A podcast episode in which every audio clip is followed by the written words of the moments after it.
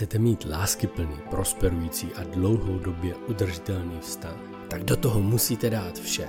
Neexistují žádná zadní vrátka pro případ, že by se něco nedařilo, nebo to nebylo stejně jako v romantickém filmu. Není pochyb o tom, že zavázat se jen jedné osobě může být děsivá vyhlídka. Šťastné páry nemají nikoho jiného, za kým si chodí postěžovat, když se něco nedaří. Zvolit si závazek manželství znamená přijmout svého partnera přesně takového, jaký je, i přes jeho nedostatky. Znamená to nikdy nevyhrožovat odchodem, i když někdy možná budete chtít. Pokud má žena trpí bolestmi, můj svět se zastaví, abych ji mohl poslouchat. Tento podcast není o tom, jak se stát dobrým manželem nebo manželkou, ale jak být mužem či ženou, jenž dokáží rozvíjet, obnovovat a udržovat lásku, radost a mír v jejich magickém spojení. Vítejte v podcastu Manželství. Jmenuji se Miroslav Sázovský a vedle mě sedí má krásná žena Eva. Peníze jsou jedním z nejčastějších důvodů k hádkám. Bylo zjištěno, že právě máme pět důvodů, proč se nejvíc hádáme a jedním z nich jsou peníze. Dále je to sex, péče o výchova o dětí, dále je to taky naše příbuzní nebo nadměrná, nadměrné používání alkoholu. To je proč se lidé hádají. Mm-hmm. Když jste si naposledy dali se svým partnerem konverzaci o penězích, o práci, často, často někteří partneři, manželé, vlastně si neuvědomují, že když se manžel nebo manželka rozhodne třeba podnikat, když se rozhodne prostě založit firmu, a, nebo vlastně jako osovočil začne podnikat nějaký projekt, že to skutečně stojí velké množství času. Že možná 6 dní v týdnu 12-15 hodin denně bude prostě pracovat na začátku. Bohužel tam to někdy přejde až do nějaký workoholismu, závislosti na té práci, ale když jste si o tomhle povídali, když jste si povídali o financích, o utrácení, o investování, když jste si naposledy dělali svůj finanční cashflow vlastně rodiny. Víte vůbec, jak váš partner nebo partnerka vnímají peníze, co pro ně peníze znamenají? Protože často si neseme už z našich rodin, kde jsme vyrůstali, nějaký povědomí o penězích, jak peníze vnímat, jak s nimi zacházet. Víte a mluvili jste o tom se svýma partnerama, jak oni vnímají peníze, jak s nimi zacházejí přirozeně? Protože možná si všimnete, že jeden z vás je víc takový to spoří třeba a druhý z vás víc rozhazuje. A to je možná jeden z důvodů těch hádek, že každý ty peníze vnímá jinak a jeden by nejradši šetřil a držel pevně, ať máme jistoty a druhý by si je chtěl užívat a vlastně může dojít i k tomu neshodám. Říká se tomu finanční dichotomie. Dichotomie je vlastně, že na jednu stranu spoříte, ale musíte i být ochotný utrácet. Je to v leadershipu se tomu taky říká dichotomie, že lídr by měl být takovej, ale zároveň takovej. A v manželství, ačkoliv někteří partneři se domnívají, že jsou spořivci, že jako spoří, tak ale druhý partnery tak třeba nemusí vnímat. Jo? Jo, já můžu mluvit o našem partnerství. Já vidím, jak Evča jako spoří na některých věcech. Jo? Jak prostě nekoupí, já nevím, teď řeknu třeba něco navíc jako v potravinách. Jako prostě, když, jde, když jde nakoupit, tak koupí prostě, já to řeknu za sebe, jak to vnímám. Jo, jo? Ne tak, jak si myslíš, že ty to děláš. Aha, super. Takže když vidím, že jde nakoupit do obchodu, já třeba jdu nakoupit do obchodu a teď tam koupu, je tohle je dobrý, a tohle bych mohl tohle, a tohle bych chutnalo ostatním a tohle. Jo? Když to Evča přijde a koupí fakt jako desetka salámu, máslo, rohlík. Jo? A to je zajímavé, jak prostě to vnímáš takhle to, teda. Takhle to, takhle to prostě jako děláš, jo? že nakoupíš přesně jenom to, co je potřeba. A takže na jednu stranu by se mohlo jevit, že Evča fakt je spořil, spořílek. Jo? A najednou z ničeho nic oznámí, jedeme do Turecka. Bum. A investice. Jo, kdy najednou pro mě to je, to utrácí. Ale zase, když se podívám za sebe, tak já se považuji jako za spořivýho člověka a najednou Evča může říct, no ty kupuješ nějaké aplikace a furt nějaké technologie nové a novinky a nemusím se Evče vůbec jevit jako ten spořil. Jakože furt spořím. Jako. je to krásně, jak se vnímáme, protože mně přijde, že koliká z obchodu právě donesu do brůdky a různé věci, co by ostatní potěšili, tak je zajímavé, jak to vnímáš ty. Ale každopádně to je hezký, jak to každý vnímáme jinak. A taky vnímáme to, že do čeho chceme investovat. Jo, že já ráda právě investuju do cestování, což v začátku v našem vztahu míru vždycky děsně udivovalo. Pro mě z testování vždycky byly nejlepší investice, nejlepší vložený peníze, jsem procestovala celý svět. Ale jsem Míru začala vtahovat, protože Míra, když mě poznala, tak jsem moc toho necestoval, že jenom, mm. tak, jenom minimálně. A když jsem začala vtahovat do toho cestování, pro něho to bylo úplně neznámá věc a začátku vůbec nechápal, že do toho chci ty peníze, že? No, tak jako odjet na leadership kurz do Mexika, dát za to 150 tisíc, mi jako v podstatě jako jevilo jako blbost, jako jo, nebo... A jak to, a jak to vnímáš dneška, dneška samozřejmě z toho těžím a získal jsem tam neuvěřitelné zkušenosti a když to řeknu jednou, že vrátili se mi peníze během chvilky. Zpátky vlastně a díky tomu teď vydělávám si peníze díky tady té investici. Peníze, peníze vlastně a práce jsou velmi důležitým tématem, který byste v partnerství skutečně měli řešit. Někdo peníze vnímá jako dřinu, že, že prostě musíme nějak dřít na ty peníze. Do, dokonce někteří mý klienti vlastně za mnou přicházejí s takovým tím, jak se bojí o peníze. Obrovský strach, jako budeme mít málo a tohle, a tak neustále dřou a stresujou se, ale oni jako dřou, jo? to není jako, že si to užívají, ale dřou. A když se jí zeptám na jednu superovou otázku, a to otázkou je, hele, měl jsi v minulosti někdy málo peněz, že bys neměl na, na jídlo, na bydlení a tak dále, tak ty lidé vlastně jsou, ne, vždycky jsem to nějak zařídil. Ale žijou v domění, že mají málo. Oni mají třeba i několik milionů na účtě, ale mají pocit, že mají málo že by měli ještě spořit a víc pracovat a víc pracovat a stresují. Protože ta správná odměna je přece za dřinu. Spousta lidí má tohle nastavení, že když to není dřina, tak si ty peníze třeba ani nezaslouží, že se vlastně musí dřít, aby měli odměnu, aby si něco zasloužili. Takže se zkuste se jak to máte vy, nebo jeden z va- vašich partnerů. Skutečně je standard dřina, bez dřiny to vlastně není ono, bez dřiny si nezasloužíte odměnu nebo někam vyjet nebo si něco koupit. Jak to máte? Mm-hmm.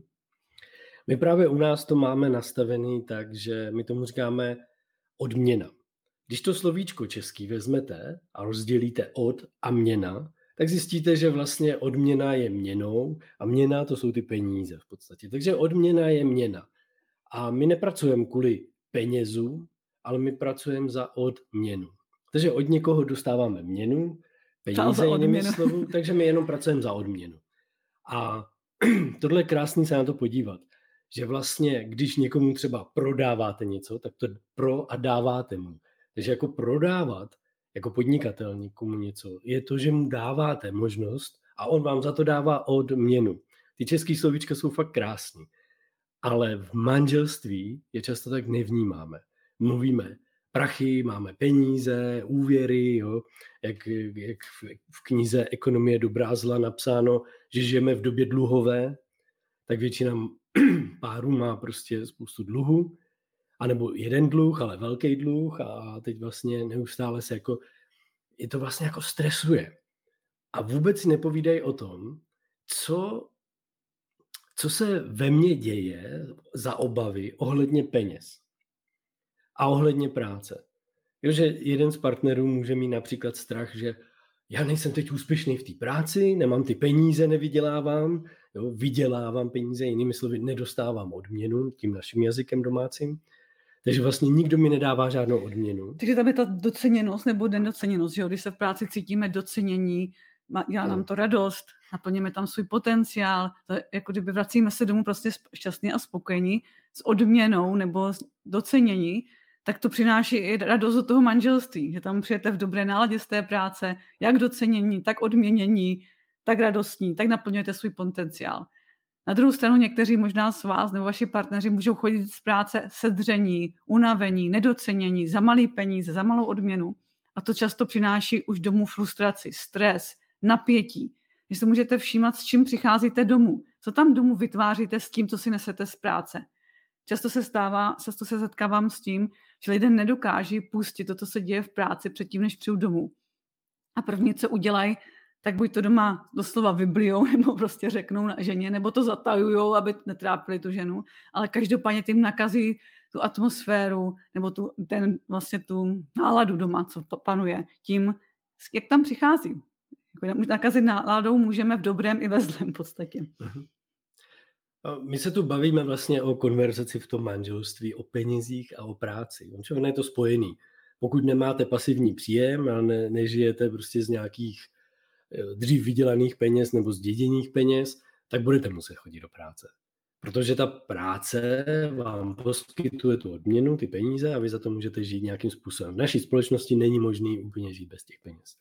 A teď vlastně je důležité si uvědomit, že v tom partnerství často peníze jsou jakýsi, jako takový to tabu, jako že dva manželé nebo páry spolu začnou a teď každý svoje oddělené účty a teď jako přemýšlí nad těma penězma, jak to jako nebudu jí ukazovat můj účet a já mu nebudu říkat, kolik mám. Já se to často a... setkávám třeba v klinické praxi, že lidé mají společný účet a každý má svůj účet a ten je vlastně takový tajemství často, že ani si nezdílí, kolik tam kdo má a často to vede zase k dohadům, kolik asi on vydělává, za to si asi utrácí, na to si asi šetří. Přitom jsou to manželé, ale vlastně nemají to, jako, že to si vydělá jako oni dva společný, že tam je jenom nějaká část toho výdělku. A já zase nehodnotím, co je správně nebo dobře, spíš se podívejte, jakou atmosféru to přináší, jak se v tom oba cítíte a jestli vám to přináší tu radost a uspokojení s tím, jak to máte. Nebo byste potřebovali nějakou, změnit nějakou dohodu, nějak to nastavit si jinak v tom partnerství. Jedna, jedna, jedna z věcí, co často bývá pocit nedocenění v tom manželství, je takzvaná jako neplacená práce. Jen si, jen si sedněte někdy a ve, vezměte si, kolik práce uděláte doma, za kterou normálně si jiní, jiní lidé účtují peníze. Já dám příklad jako třeba uklizečka, jo? že si pozvete domů paní na uklid a za ní zaplatíte peníze. Ale pokud si tu paní na uklid neplatíte, tak vlastně uklízíte vy. To znamená, že ten čas, který by ta paní strávila tím úklidem a vydělala ty peníze, tak je to ta neplacená práce. No například to vaření, úklid, mytí nádoby, žehlení.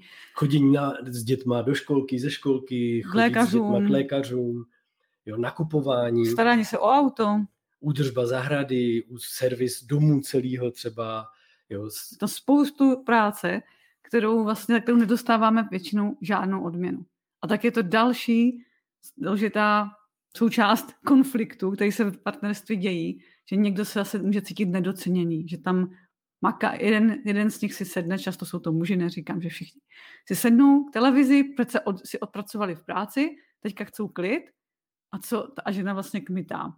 A to je vlastně model, který jsme často převzali od našich rodičů a prarodičů, protože to tak byl tím nastavený. Ještě v 50. letech většina žen byla doma, starala se o domácnost a muž přinášel domů výplatu a z toho, se, z toho všichni žili. Takže to tak jako ta, ty role byly jasně rozdělení, žena se stará o domácnost, o děti, manžel vydělává. A vlastně často si tenhle model převíráme do teďka, do našich vztahů, ale přitom vydělávají oba, oba chodí do práce a Oba dělají stejnou intelektuální práci, třeba jenom jinak intelektuální v jiném oboru, ale v současnosti většina lidí dělá intelektuální práci, než aby pracovali rukama. Takže jsou stejně, dá se říct, podobně intelektuálně unavení. A když přijdou domů, tak chlap říká, já nebudu vařit a mít nádobí a uklízet tady a utírat nosy dětem, anebo chodit k doktorce s dětmi, protože jsem chlap. A hlavně Jenže... moje máma to vždycky zvládala sama. Ano. A často ty mámy buď byly doma, anebo třeba měly jinak náročnou práci, než mají teďka jejich ženy, ale vlastně nechtějí to často vidět, protože přece chlap nedělá, nedělá domácí práce, to se s tím taky často setkávám. Kdyby, kdybyste si najmuli člověka, který se vám bude starat o děti, uklízet, mít nádobí, prát, žehlit, zajišťovat klasický servis domácnosti, tak možná byste měsíčně investovali takových 25 tisíc bez odvodů, kdybyste si ho najmuli ještě jako prostě zaměstnance svého. A takže to jsme možná u 30-40 tisíc měsíčně, který byste museli vlastně platit za člověka na plný úvazek, který by se staral o tu domácnost, o děti, nákupy, vymýšlení všech těch věcí.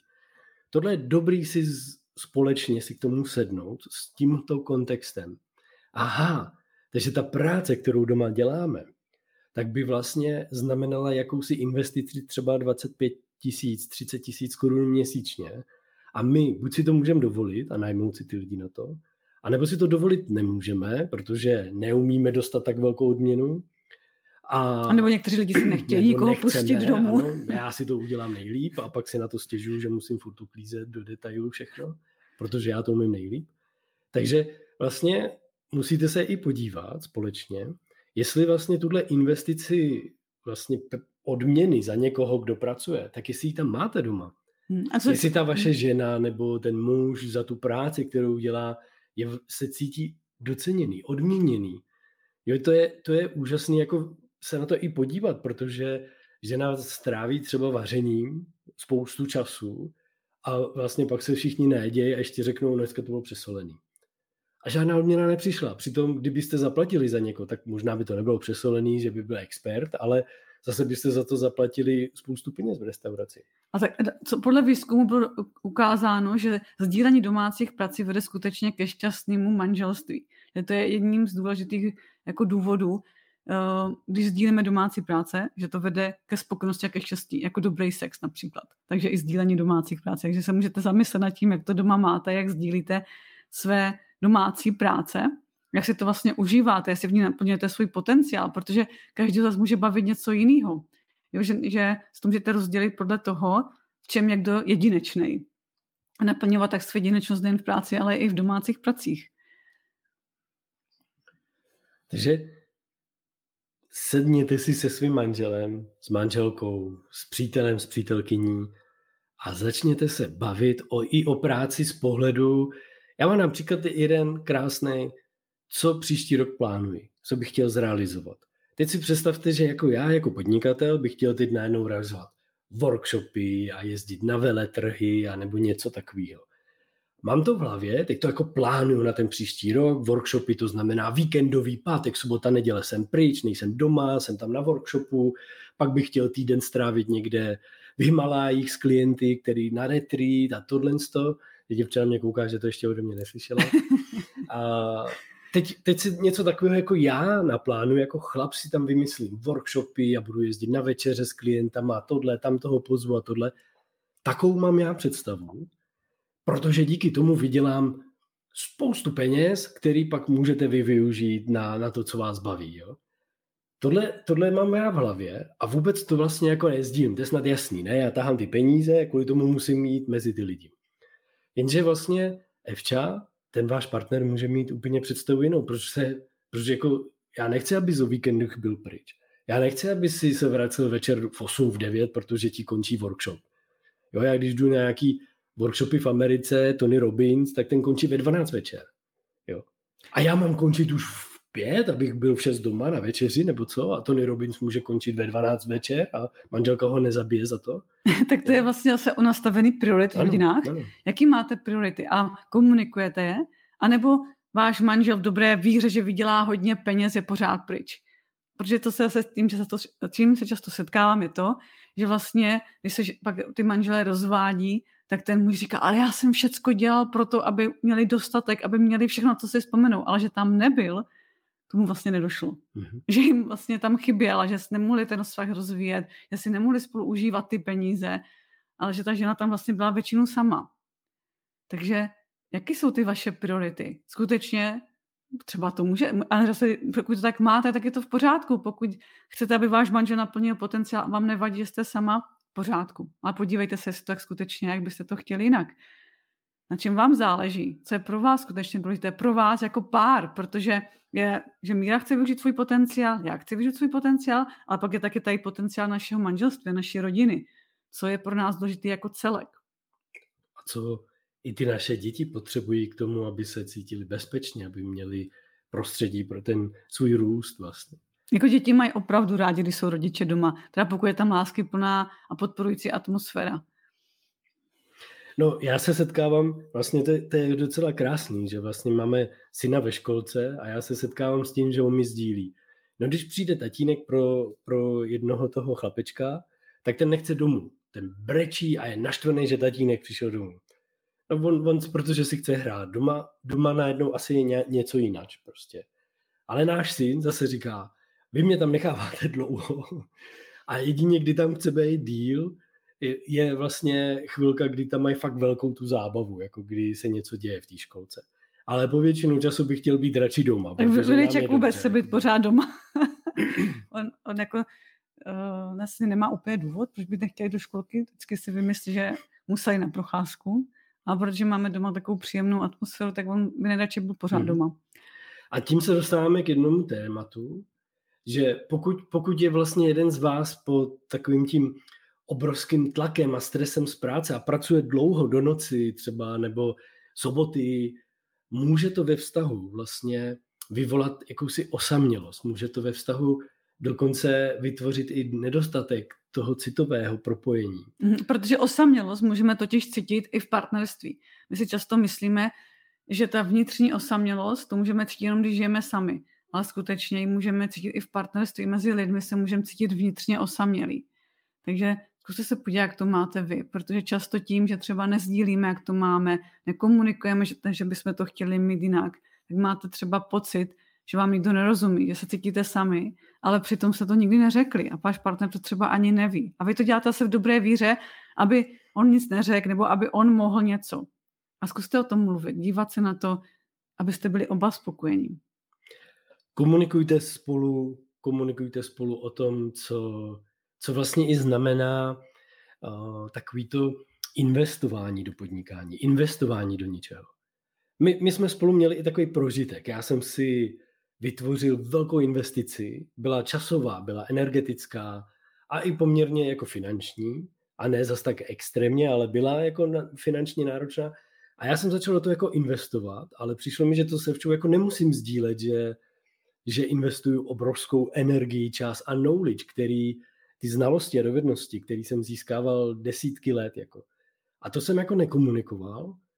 A vedlo to k tomu, že vlastně v určitý fázi v určitý fázi prostě, když investujete a rozjíždíte nějaký projekt, tak se to vždycky jak písmeno je. Jo? Každý velký projekt máte tam propad a pak jde ten nárůst.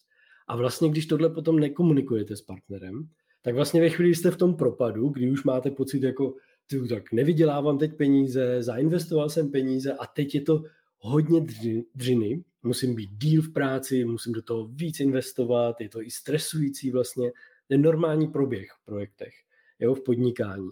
Tohle, když si jako neuvědomíte v tom partnerství a nebudete to komunikovat, nebudete to sdílet, tak může dojít k tomu, že zrovna když jste dole a investujete, rozhodli jste se do toho investovat, a neinvestujete rizikově, investujete promyšleně, jo? Máte tam milníky, strategické body, všechno, že vidíte, kdy to včas zastavit, že to je špatná investice, ale nekomunikujete to, tak ten partner může nabít dojmu, že vlastně vy jste úplný blázen, jak můžete prostě pracovat a investovat vlastně a, a že jenom ohrožujete rodinu a přitom vy všechno optimalizujete. Jo, to, se, to se vám jako může stát, když přestanete mluvit o práci a o penězích, kdy nebudete sdílet vlastně jako podnikatel, do čeho jste třeba investovali. Já, jedna, jedna věc, kterou já vždycky mým klientům, když se mnou chtějí na dlouhodobou spolupráci, tak říkám, nejdřív chci, abys to probral se svojí ženou. Protože ta dlouhodobá spolupráce může skončit na tom, že po třech měsících ti manželka řekne, co blázníš, jako já ti si s tou večer o tom popovídám, nepotřebuješ kouče. Proč bys měl platit takhle drahýho kouče? Vlastně. Jo, já za tyhle peníze můžu mít novou kuchyňskou linku. Protože, protože, ty, protože to koučování a to, to, ten člověk přináší nový objevy, má nový vnímání se, sebe, vnímání světa, vnímání těch druhých, a takže to přináší nový konverzace do manželství a někdy se toho lidi můžou i mhm. leknout. Mm. Takže, takže závazek pro tu změnu je taky důležitý. Takže, takže já učím, ty klienty učím, jak komunikovat se svým partnerem, rozhodnutí investovat do kouče, investovat do čehokoliv jiného, takovým způsobem, aby to uměl prodat vlastně. Jinými slovy, aby ta manželka nakoupila tu vizi, tu myšlenku, toho, že je součástí vlastně té transformace podnikatele. A to je jako moc hezky, protože často se snažíme donutit, dotlačit toho druhého, aby to přece pochopil, aby do toho taky chtěl investovat. Ale když někoho někam tlačíme, tak vlastně většinou ten výsledek není takový, jakou bychom chtěli. Když je ten mhm. jeden zatlačený do kouta, tak je to nějaký kompromis a prostě bude čekat, kdy on ty jsi investoval do toho, no tak teďka já to rozhodnu. Místo, abyste uzavřeli dohodu, místo, abyste pro toho právě prodali, jak říká, nebo získali toho člověka, tam je úplně jiná energie, získali vašeho partnera, partnerku pro to, co si myslíte, že je tak pro vaše manželství nebo pro vaši rodinu důležitý, nebo pro váš osobnostní rozvoj. Ale musíte být vědomí toho, že může ten druhý říct ne, mm-hmm. a vy pak musíte hledat tu dohodu a najít ten, ne kompromis, ale dohodu najít v tom, že proč teda investovat teď do něčeho, proč si teď objednat kouče a ne, že to uděláte třeba potají. Jo. Protože to fakt vlastně naruší, a to se vždycky bavíme o důvěře, takže to naruší vaši integritu vztahu, důvěru a tak dále. Mm-hmm. Pěstujte vděčnost. Co se týče peněz a práce, pěstujte vděčnost. To znamená neustále, ať už sami pro sebe si pište denní vděčnosti, ale v manželství minimálně, aspoň jednou týdně si navzájem řekněte, za co jste vděční, čeho si navzájem vážíte. Je to nádherný nástroj. A když máme nějaký páry, který se spolu jako dohadují, hádají a teď vlastně už to vypadá tak, že si říkají, nebylo by mi líp bez ní, bez něho, tak první cvičení, který dostanou, je, aby každý den si večer řekli, za co, si, za co jsou vděční v tom partnerství. Nebo za, to, za taky ocenění, A celého, čeho si na tom druhém hmm. člověku váží. Ne, ale si říkám, co jim dáváme za úkol, ať si řeknou tu vděčnost a ty, hmm. no ale, ale. Já jsem to řekla, ale. Řekl jsi ale. Jo. Já jsem tam chtěla přijít jako to ocenění, jako kdyby to ocenit toho druhého partnera. Ocenit i toho druhého partnera a vyjádřit tu vděčnost, uvědomit si vděčnost. Protože když si uvědomíte tu vděčnost, tak můžete začít být mnohem víc laskavější k tomu partnerovi a uvidět jeho velikost. A on uvidí, že ho stále milujete a vidíte tak velkýho. Mm-hmm. Ty peníze pak ztrácej, ztrácej takovou tu moc velkou. Kdy si i dovolíte klidně si nechat něco zaplatit třeba od druhého partnera. Mm. Takže dnesním úkolem je podívat se, co pro, nás, pro vás znamenají peníze, jak je chcete investovat. Třeba ani jeden, jeden z vás nevnímá nebo ani neví, kam ten druhý ty peníze chce investovat nebo na co vlastně šetří. Takže se zkuste o tom podívat. Jak vnímáte investice, jak vnímáte peníze, přejdete spoustu konfliktů a důležitá, důležitá věc je taky, jak vnímáte práci a jestli skutečně vás práce nabíjí nebo vyšťavuje a jak to ovlivňuje vaše, vaš, vaš chod domácnosti, pokud přicházíte z práce nabití a ocenění nebo naopak nedocenění. Skvělý. Firmy v koncem listopadu, co koncem, už začátkem listopadu by měly mít finanční budget a rozpočty vytvořený. Vy doma taky. Normálně je to, není to nic, že jste magoři, že děláte finanční budgety a rozpočty, ale je to o tom, že si skutečně doma vědomě povídáte o financích a sledujete vlastně ten cash flow, ten tok peněz a plánujete si svý budgety na základě vizí a plánu a strategií, který chcete jako manželé mít ve svém manželství. Pokud tohle vlastně jako neděláte, tak vlastně může dojít k tomu, k té vlastně manželské disonanci, o kognitivní takový disonanci, protože vlastně začnete to vnímat odlišně. Jo, já, já jsem plánoval příští rok tohle investici a, ty, a ten druhý zase řekl, já budu šetřit a pak jednou peru na dovolenou. Jo, a pokud to tam není v tom finančním rozpočtu, pokud se o tom nebavíte vlastně, pokud to nenaplánujete si spolu, tak nemáte co měřit a nemáte za co si být vděčný a nejste před sebou transparentně a předvídatelní. A to je důležitá další součást vztahu, co my vnímáme s mírou, je být transparentní a předvídatelný nejen ve financích, ale i v dalších oblastech svého života. Proč je tak těžké říkat ne? Cítíte se provinile nebo máte pocit, že vás ostatní nebudou mít rádi nebo pro ně nebudete dost důležití? Nejste sami. Představujeme vám kurz Umění říkat ne, pochopte svůj strach a objevte sílu autenticity. Stačí navštívit stránku škola.evolucevztahu.cz. Tento transformační online audiokurs vám pomůže pochopit, proč se skutečně bojíte říkat ne a naučíte se efektivní techniku, kterou nazýváme ano, ne, ano. Porozumíte tomu, kde se ve vašem dětství vzal strach a pocit viny, když jste řekli ne a proč nyní říkáte ano, i když byste raději chtěli říct ne. Rozumě svým citovým poutům a autenticitě je klíčem k odhalení skutečné síly slova ne. Každé malé dítě má dvě základní potřeby citové pouto a autentičnost. Když se naučíte efektivně autenticky říkat ne, dokážete se spojit se svým já a naplno se vyjádřit. Zapomeňte na strach, potlačované emoce a citové pouta, která vás drží zpět. Přijměte svou autenticitu a naučte se umění říkat ne. Tento kurz je zde, aby vás podpořil na této cestě. Připojte se k nám a objevte svoji sílu autenticity a vítejte v našem kurzu Umění říkat ne. Navštivte stránku škola.evolucevztahu.cz